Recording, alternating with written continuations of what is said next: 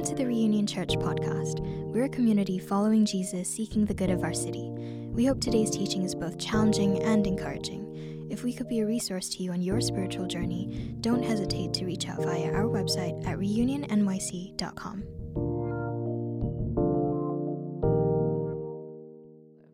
Today's teaching text comes from Mark 15, 1 through 32. Very early in the morning, the chief priests with the elders, the teachers of the law, and the whole Sanhedrin made their plans. So they bound Jesus, led him away, and handed him over to Pilate. Are you the king of the Jews? asked Pilate. You have said so, Jesus replied. The chief priests accused him of many things. So again, Pilate asked him, Aren't you going to answer? See how many things they are accusing you of. But Jesus still made no reply and Pilate was amazed. Now it was the custom at the festival to release a prisoner whom the people requested.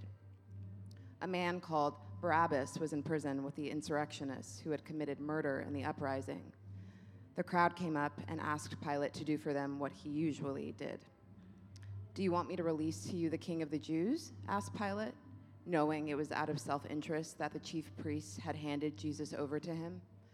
But the chief priests stirred up the crowd to have Pilate release Barabbas instead. What shall I do then with the one you call the king of the Jews? Pilate asked them. Crucify him, they shouted. Why? What crime has he committed? asked Pilate. But they shouted all the louder, Crucify him. Wanting to satisfy the crowd, Pilate released Barabbas to them. He had Jesus flogged and handed him over to be crucified. The soldiers led Jesus away into the palace, that is, the praetorium, and called together the whole company of soldiers. They put a purple robe on him, then twisted together a crown of thorns and set it on him. And they began to call out to him, Hail, King of the Jews! Again and again they struck him on the head with a staff and spit on him. Falling on their knees, they paid homage to him. And when they had mocked him, they took off the purple robe and put his own clothes on him. Then they led him out to crucify him. a certain man from Cyrene, Simon, the father of Alexander and Rufus, was passing by on his way in from the country, and they forced him to carry the cross. They brought Jesus to the place called Golgotha, which means the place of the skull. Then they offered him wine mixed with myrrh, but he did not take it, and they crucified him. Dividing up his clothes, they cast lots to see what each would get. It was nine in the morning when they crucified him. The written notice of the charge against him read, The King of the Jews.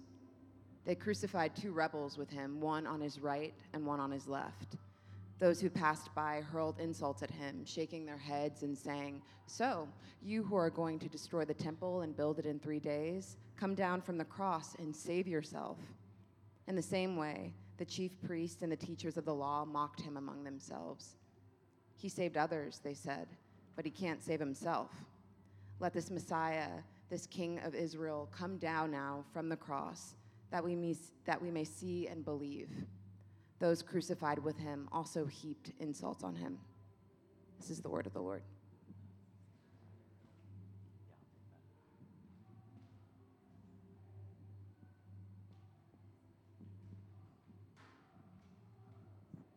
Thank you so much. Um, well, here we are. We're uh, moving through Mark's gospel here at Lent. And what we're actually getting um, in this text, um, thank you for being patient, it's very long, uh, but it's a narrative. And it's important to read uh, a full narrative so you can grasp uh, the whole of it. Um, but what we're getting is a source document to the Christian faith. Mark's gospel is uh, likely the first gospel written. Um, and uh, we were just talking about this in our community group this week, but um, most scholars actually agree that uh, Mark's gospel is eyewitness testimony from Peter. And so we're actually getting um, like Peter's vision of Jesus um, in the Gospel of Mark. And yes, we've been in the Gospel of Mark for a year and a half. It's been a long time. Um, but we're going to finish in two weeks. And so I'm, I'm, I'm glad we've gone on this journey, and I'm, I'm going to be glad to, to finish. Uh, but one of the things that we're doing um, when we're um, when you're in community group or you know when you're sitting in this environment is uh, we're engaging with the text right you're you're hearing it you're reading it you're understanding it but simultaneously, you, you and I are actually bringing our own hearts and minds to the text. You're bringing your life, you're bringing your work and your friendships and your wins and your losses, um, and you're bringing them all to the text. Um, and it's almost as if, you know, we're, we're reading it, we're learning about Christian principles, we're learning about Jesus, um, but none of it is actually detached from our lives. And one of the things I think that's really important in this sense is that subconsciously, we come into environments like this and we actually have a lot of questions, right? And maybe they're theological.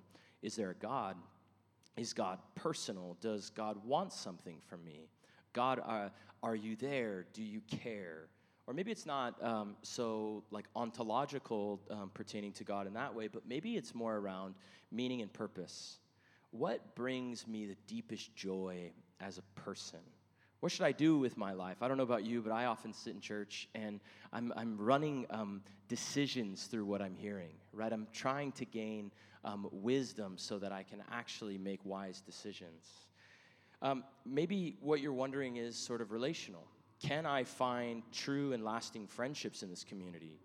What went wrong with a, a, a previous uh, religious experience? Or maybe you, you come and you think of matters of inclusion or exclusion and there's sort of wrestlings going on. And these are all really good questions, and I don't say this in a trite way at all. Um, this comes through study and thinking a lot about this, but many, many of these questions that we have are actually answered in the person of Jesus. And they're answered specifically in his work on the cross. And that's what I want to do today is I want to try and bridge our understanding of the cross. We read the historical account. I want to kind of walk us through some of the details of that. But what does the cross actually mean um, for you and I today? So, so that the cross isn't this sort of otherworldly, weak, or benign thing, um, I would actually love to see um, what we um, what we could uh, garner from the cross as a, an understanding for the here and in the now. And this is going to make more sense in a few minutes here. But in our passage, um, Jesus is facing one of the darkest moments of his life, and it begins with an unjust legal system. And it's interesting when you read our chapter here, Mark is um, long, but he's not the detail guy. He's not giving you, a t- you and I a ton of detail. Um, but one of the things that becomes exceedingly important is the, the timeline. Jesus' arrest, trial, and punishment, his crucifixion, and then death uh, happen in a very short period of time. Uh, think crime drama like Law and Order, right? In one compact hour, what do you get? You get uh, a crime, an investigation, a trial, and a sentencing. All right, so it's very quick in that, in that way. And everything we just read actually happens in one day. Je- uh, Jesus is moved from trial to trial. There's two trials, and then a sentencing, and then to his death. The first uh, trial is a Jewish trial. And Jesus is captured by the religious leaders of his day. And the question for, for Jesus here is are you the Christ? Are you the Messiah? Are you the one that's going to come and to save your people, Israel? And they really don't want to know. If you read the text, it's very obvious. This is the chapter before. They don't really want to know. They don't care. They're not trying to actually understand. Um, in fact, they've already sort of pronounced him guilty. Jesus, in this time for these religious leaders, is a threat to um, their security, their prestige, their power, and their wealth. Um, and Jesus' response in chapter 14 is actually quite interesting. Um, he uh, is pretty quiet, almost, almost seems sort of passive. You say that I am. That's his response. And what we get from Jesus, which is, you know, already a good learning for us, is a sort of quiet humility, a sort of tenderness. This is what it says in chapter 14 at the end here. It says, They all condemned him as worthy of death.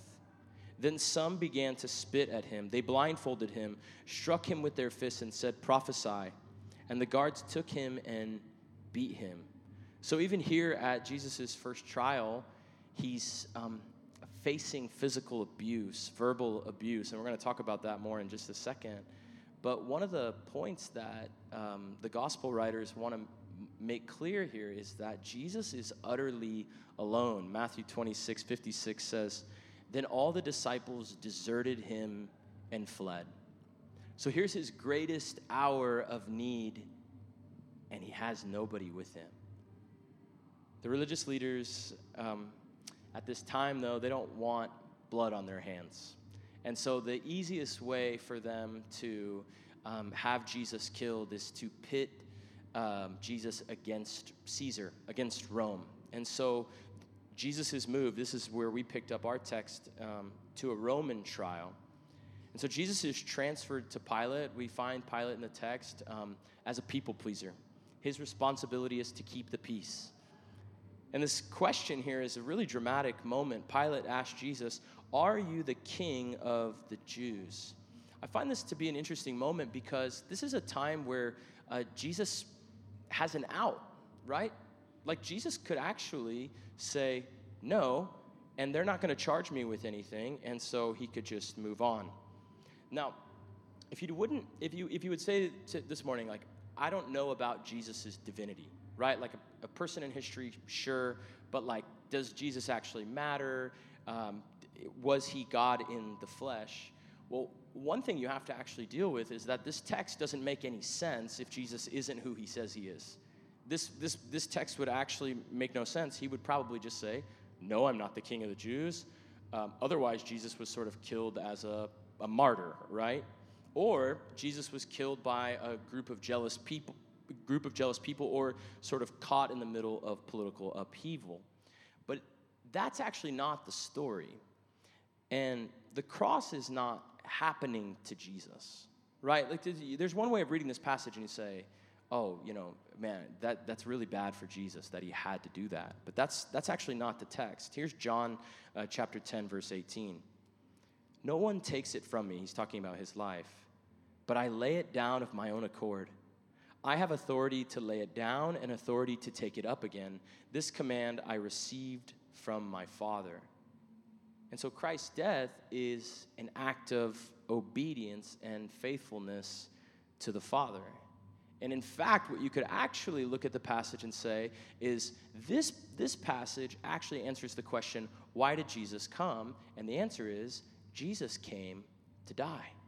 Not, not just to, to, sh- to give us an example of how to be uh, fully human uh, or, or to show us what God is like, but actually, what Jesus came to do is that he came to die. And then in verse 16, the story sort of comes together. The soldiers led Jesus away into, that, into the palace, that is the praetorium, and called together the whole company of soldiers. They put a purple robe on him, then twisted together a crown of thorns and set it on him.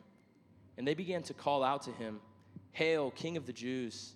Again and again they struck him on the head with a staff and spit on him. Falling on their knees, they paid homage to him. And when they had mocked him, they took off the purple robe and put his own clothes on him. Then they led him out to crucify him. And then skipping to verse 24, it says this And they crucified him, dividing up the clothes, they cast lot to see what each would get. It was nine in the morning when they crucified him. The written notice of the charge against him read, The King of the Jews.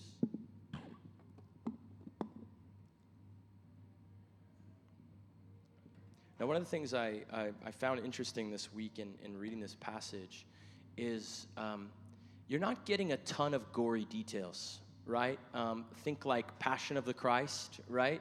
You're seeing that this is, um, of course, brutal, um, but you're really not um, getting as much of the physical nature of the crucifixion, but you're getting a lot of the psychological, the mocking, and um, the, um, the intensity relationally. Uh, maybe, uh, maybe you've heard before um, someone trying to interpret the cross in modern terms, and they would say, um, you know, it's a, a, form of capital punishment, um, like the electric chair. Um, and like having a cross tattooed uh, or um, wearing a necklace would be like wearing an electric wearing an electric chair or getting like an electric chair tattooed on you. A couple problems here. Um, electrocutions um, were actually meant to kill people quickly and humanely, right? The, the person facing the electric chair would be permitted the, the dignity of a mask or a hood, and um, this type of execution would actually be done um, privately, like in a room. Crucifixion, on the other hand, is designed not to be quick, but actually to prolong pain. And it wasn't about um, preserving dignity in any way, but it was actually um, done in public, and um, the attempt was to be um, as brutal as possible. And this should not actually be understated. The function of crucifixion was actually um, the elimination of a person's identity as a human being. And the goal was dehumaniza- dehumanization. It was a sort of public announcement that this person is the scum of the earth and they are not worthy to live. And so, in this moment, Jesus is utterly abandoned, and we, we could even um, call the cross godless in, in that sense. And yet, there's a sort of beauty and mystery to this thing we call the cross. There's been a song we've been singing, um, we sang it last week, I think even the week before, how deep the Father's love for us. And I just want you to, I think this is really helpful in thinking about what the cross is, how the cross unfolds. Behold the man upon a cross, my sin upon his shoulders. Ashamed, I hear my mocking voice call out among the scoffers. It was my sin that held him there until it was accomplished. His dying breath has brought me life. I know that it is finished. Meaning, the cross exists because we sin, right? And sin, yes, in the, the biblical understanding is um, um, breaking God's law, but as we grow in our understanding of, of sin, we could actually, um, it, it may be more beneficial to say that sin is breaking God's heart. And in this sense, sin separates us from a holy God. And in the cross, we actually get an understanding of what true love really is. And so here's a question I, I want to answer with the rest of our time here. Um, we looked at this historical account, but my question then becomes why? Why did Jesus have to die? And I saw this during our community group this past week. Jesus, Jesus even asks this question in, uh, in Mark chapter 14. He says, Abba, Father, everything is possible for you. Take this cup from me, yet not what I will, but what you will. What's he asking? He's saying, Is there another way? Why is death necessary? Could it be less painful? Could, could there be another way? And so I think that's actually a really important question. Why did Jesus have to die? So I want to answer this question here um, in, in these three parts the cross and genuine forgiveness, the cross and sacrificial love, and then I want to talk about the cross in our community here. Um, why did Jesus have to die? First one is this the cross and genuine forgiveness. So a few years ago, uh, Katie and I, uh, we wanted to get out of the city. It was a, a Saturday, and so uh, we borrowed a friend of ours' car. It was this gorgeous green Honda Accord. It had, um, I think it had like 260,000 miles. And is that right? It was something like that. And so we get this car, and I was excited. I, I love to drive. I hadn't driven a car in like six months um, we were driving with the windows down. It was a glorious day. We, we go upstate. I don't remember what we did. And then we were heading back. And on the freeway, on the way back, the car just shuts off. And then it like turns back on and then it just shuts off. And I'm like, this is not good. And so anyway, we got, we got lucky. Um, it ended up like dying, but I was able to get it to this gas station um, and um, we got it to the gas station. We found someone that could come and, and fix the car. Um, it, it, was uh, it ended up being the alternator on the car. And I called, I called our friends, and I'm like, you know, like 260,000 miles. Like, do you really want to get this thing fixed? You want me to just leave it here with these people? You know, I maybe get like a 500 bucks from it or something. Um, and they were like, no, let's let's fix it. And in that moment, uh, there's two ways to handle this scenario, right? Um, if we're going to get it fixed, we can pay for it, or they can pay for it, right? Um, or you know, we we split it somehow. But the point is, is that, um, and we pay, we ended up paying for it. But the point is, is that all options, um, the cost of the alternator must be handled by someone, right? We're paying for it, or, or they're paying for it. Someone must bear the cross the cost, not the cross. that, that, that, that wouldn't work. Someone must bear the cost. In this example, forgiveness means someone takes the load, right? Someone bears the cost. And in this sense, we understand that forgiveness is actually really costly. It's costly. Now, this, is, this example is sort of benign in one sense because um, it's about money, but add the weight of relationship and emotion, and forgiveness becomes even more costly. Um, imagine it this way Imagine you have a friend um, that talks about you behind your back, right? They um, slander your character, they say horrible things about you, um, that you're a failure. I don't know what they say about you, but it starts to build, right? They're talking about you behind your back. That emotion is going to build, right? And in your heart, resentment is going to come. But say in this scenario, um, you find out about it, and then that person knows that you know and they call you and they say, I'm so sorry for what I did, what I said behind your back. And you're thinking to yourself, well, you, you probably meant it, right? Like you, you said those things. But here's a scenario where you've been wronged and the other person on the other side of you has incurred a debt to you that must be dealt with, right? Um, what you might call an injustice to you. What are the options for you? You can do the same to them, right? And seek revenge by tarnishing uh, their reputation. You can try and make them feel as you feel, right? Um, try to make them suffer like you're suffering. The problem with revenge is that it actually ends up growing like a cancer inside of yourself rather than uh, the other person, right? The other option is you forgive. And forgiveness in, in this sense is, is refusing to make them pay for what they did. And so forgiveness is actually a form of suffering. You forego the temporary consolation of inflicting pain on someone else, and what do you do? You absorb the debt, right? Forgiveness doesn't just uh, make the deed go away, but forgiveness actually means that something or someone is absorbing that cost because it's costly. Doing wrong to someone is costly. And maybe you just pause for a second and say, well, you know, like I was always told, like, just forgive and forget, right? Just, just move on. Well, you, you can't just move on when there's an injustice, when there's a, a real weight or a, a real evil. And so you actually have to deal with it. Someone actually has to, to bear the weight of it.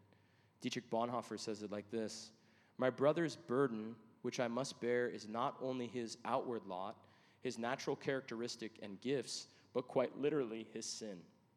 And the only way to bear that sin is by forgiving it in the power of the cross of Christ, in which I now share. Thus, the call to follow Christ always means a call to share the work of forgiving men their sins. Forgiveness is the Christ like suffering which it is the Christian's duty to bear. And so, why did Jesus have to die? Because in order to forgive someone, someone had to incur a debt, and he was willing to take on the weight of that. And maybe, maybe the easiest way to think of it is forgiveness is really costly. It cost God the life of his son, Jesus. And that was the, the, the burden, right? There was real wrongdoing on our part uh, in, in, in the part of the world, and the debt needed to be paid. And at the cross, Jesus shed his blood taking on those injustices in and of himself. And so the cross and genuine forgiveness. Next, the cross and sacrificial love. And I think we just, I feel as though this is sort of innate in each of us. Relationships of love always require sacrifice. Relationships of love always require sacrifice.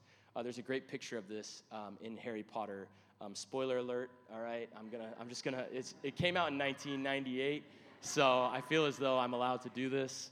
Um, but Harry's mom sacrifices her life, right? Uh, the villain Voldemort comes and tries to kill Harry, but um, Voldemort can't touch Harry, right? And um, even when he does, remember, um, Harry is a baby, um, but when Voldemort comes to touch him, he experiences a torturous pain. And in book five, Harry goes to Dumbledore, his mentor, and he says, why couldn't he touch me? You like this? This is pretty good, huh? Uh, thank you, Jules. I appreciate it. Here's what Albus Dumbledore says I knew this would land. Your mother died to save you. If there's one thing Voldemort cannot understand, it is love. He didn't realize that love as powerful as your mother's for you leaves its own mark, not a scar, not a visible sign, to have been loved so deeply, even though the person who loved us is gone, will give us some protection forever. It's a beautiful idea of a sacrifice of a mother, right? I was thinking about this this week. Um, my, my kids, particularly my son, um, he's growing increasingly independent, but he's very, very dependent, right? He, uh, he needs his diaper changed. You have to feed him, you have to dress him. Um, I'm slowly teaching him things, right? But over time, um, he'll grow independent, but by and large, he's 100% dependent on me. And one of the things that's so interesting about being a parent is that um, you uh, choose to forego your own independence for the sake of your child. And in the same way, um, this is this is sacrifice, right? If you um, if you want your children to grow up in a healthy environment, then you have to make the sacrifice uh, uh, of parenting them, right? Your time, your attention, um, to forego my own selfishness. And the point is, is that I make the sacrifice, um, or we make the sacrifice as parents um, in a redemptive way, or um, what actually happens in some scenarios, which I, I, hope this isn't true of you, is that the child makes um, the sacrifice in a non redemptive way, right? In a destructive way. And the world, I think, is so desperate for understanding this form of sacrificial love. But what is sacrificial love? Sacrificial love is, is foregoing what I want for the sake of someone else. Right? If you understand the, the, the, um, the marriage relationship, what are you saying in marriage? You're saying, I forego what I want and what I desire for what you want and for what you desire, right? You before me. And that's sacrificial love, and it's, uh, it's answered at the cross. All right, so Jesus um, died in our place. He did so out of love, the, the cross and genuine forgiveness, the cross and sacrificial love, and then lastly, we'll, we'll finish here the cross and our community. And I guess the, the last point um, is more of a question in a lot of ways. How is it that um, a community can be shaped around the cross? forgiveness and sacrificial love? How can a group of people uh, orient their life around something like this? What would that look like? And um, I just want to ingest this passage from um, Philippians chapter 2. I think it answers um, the question so perfectly. Um, Philippians 2, verses 1 through 8. Therefore, if you have any encouragement from being united with Christ, if any comfort from his love, if any common sharing in the Spirit, if any tenderness and compassion, then make my joy complete by being like minded, having the same love, being one in spirit and of one mind. Hear this do nothing out of selfish ambition or vain conceit. Rather, in humility, value others above yourself, not looking to your own interests, but each of you to the interests of others. In your relationship with one another, have the same mindset as Christ Jesus, who, being in the very nature of God, did not consider equality with God something to be used to his own advantage. Rather, he made himself nothing by taking the very nature of a servant. Being made in human likeness and being found in appearance as a man, he humbled himself by becoming obedient to death, even death on a cross. If we're really grasping the cross, then we're humbled if we're really grasping the cross, then we're going to be uh, remotivated, right? We're, we're not going to be saying, oh, I have to serve, oh, I have to give, but we actually get to say, I get to do these things. I get to do these. If we're really grasping the cross, then we experience mercy and love like we've, we've never seen. And so, how do we do that, right? Like, how do we um, become messengers of the cross, like um, people that are doing the work of reconciliation, right? How do we get to do that as a community? I'll just leave you um, with this verse from uh, Matthew 10, verse 8. Jesus says, Freely you have received, freely give. What does it mean? It means you let the blood of Jesus flow from the cross and you let it leave you white as snow uh, your sin as far as the east is from the west, and let what Jesus did on the cross forgive you, pardon you, purchase your forgiveness, reconcile you to the Father. And what does it mean? freely receive that and then turn around and give that away. Give out forgiveness, sacrifice for other your time, your resources, your talents, listening to others, serving others, eating with others, and let that be a cycle, right? Freely you have received. When you feel empty, receive from the Father and then give away. Freely I receive, freely I give. And so let's come to the table this morning as a tangible reminder, as a embodied expression of what we believe. The bread, Christ's body broken for us, and then the cup, Christ's blood poured out for the forgiveness of sins. So I'm going to pray if you uh, if the elements want to come forward, um, and then we'll uh, we'll come and get this and partake together. So Lord, I love you, and I thank you, Father, for.